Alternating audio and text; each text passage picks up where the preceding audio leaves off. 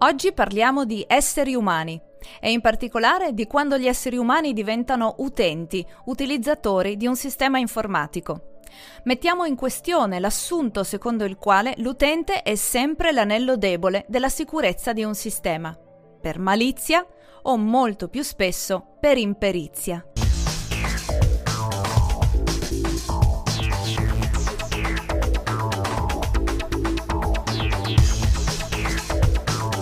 L'esperto di oggi è Luca Viganò, professore al King's College di Londra. Ciao Luca. Ciao Federica.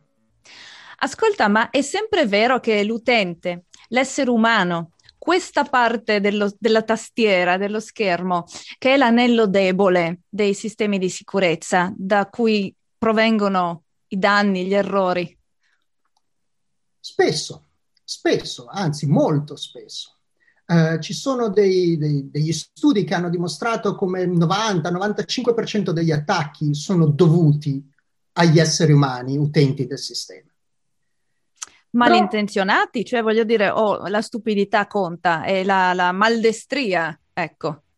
Eh, raramente si tratta di malizia, quasi sempre si tratta di maldestria, di eh, ignoranza nel senso buono del termine, di eh, incapacità di interagire con il sistema nel modo in cui gli sviluppatori del sistema avevano inteso.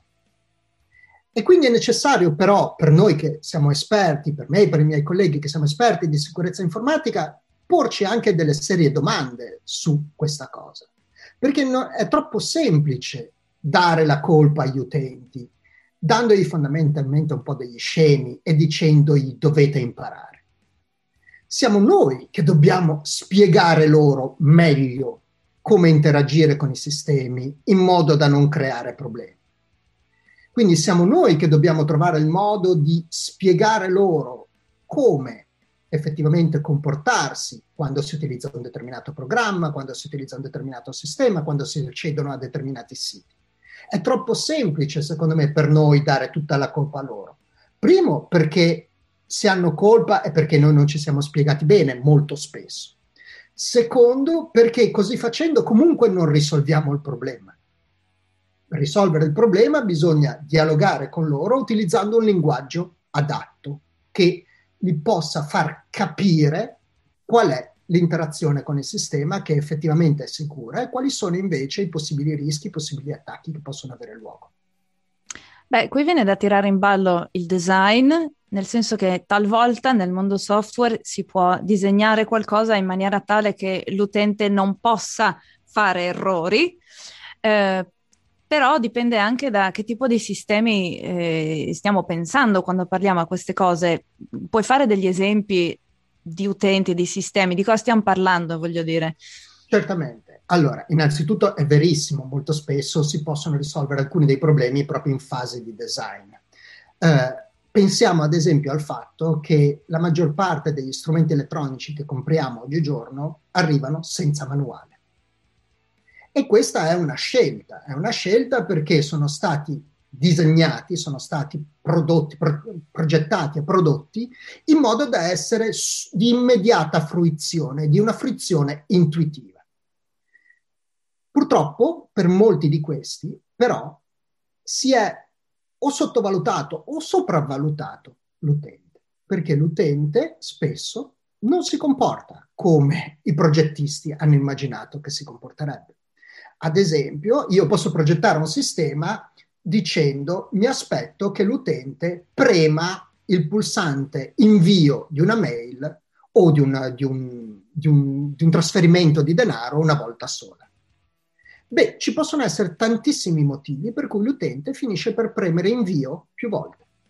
Magari perché il browser in quel momento non risponde e quindi l'utente non ha capito che la pressione è stata registrata dal sistema e il sistema è semplicemente lento. Magari perché l'utente non è sicuro di aver premuto effettivamente quel pulsante, magari perché l'utente è stato distratto da qualcosa che gli è successo e non si è accorto di averlo premuto.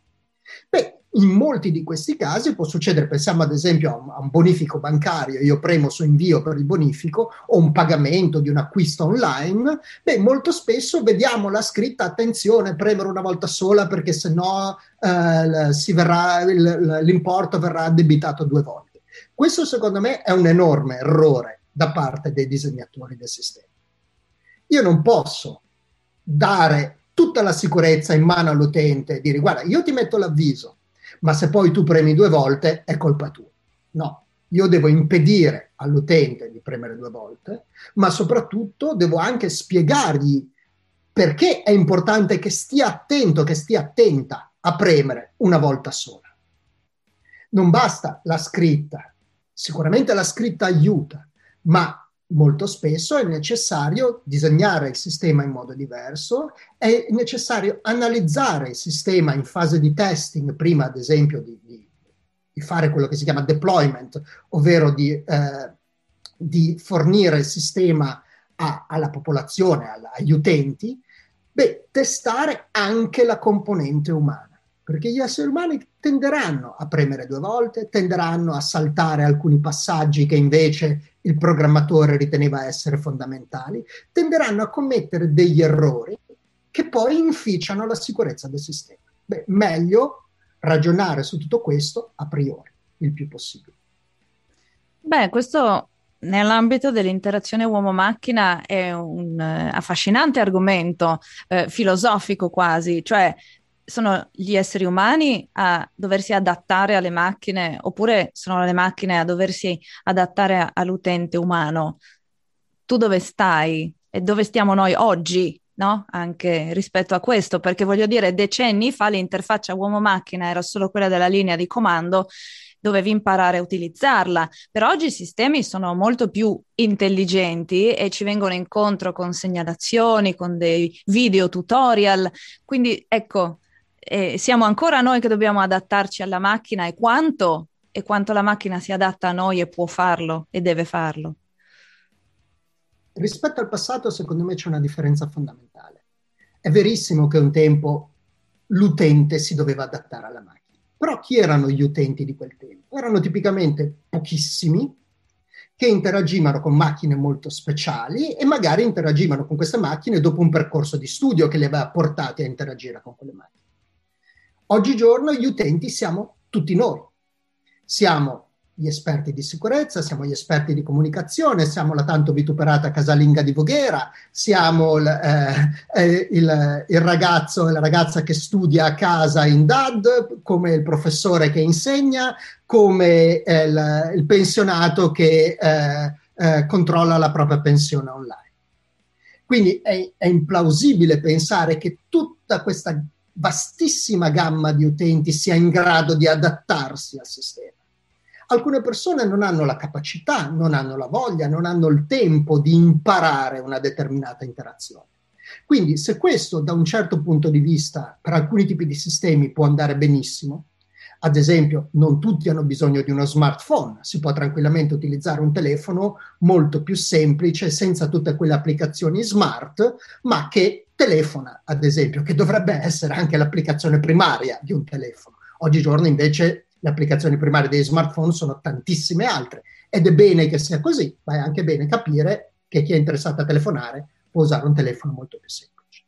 Quindi capire quello, ma dall'altro anche capire che ad esempio un sistema di, eh, di, internet, di internet banking, quindi di un sistema bancario, sarà fruito da persone molto, molto diverse tra loro.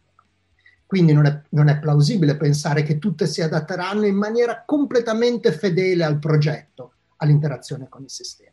E proprio perché si tratta di un sistema dove la sicurezza è importante, sia la sicurezza del cittadino, ma anche la sicurezza della banca, anche la sicurezza di tutto il sistema, bene, è bene ragionare su quale può essere un'interazione sicura e quale invece sono le interazioni insicure. È bene spiegare all'utente invece semplicemente di dargli la colpa. Sì che poi magari la banca lo indennizza, eccetera, eccetera, però è molto meglio cercare di prevenire. Ovviamente questo comporta dei costi, comporta del, delle, degli investimenti sia di ricerca, ma anche di spiegazione di quello che si chiama public outreach in molti casi, quindi di spiegazione ai non esperti di quali sono effettivamente i problemi e quali possono essere le soluzioni.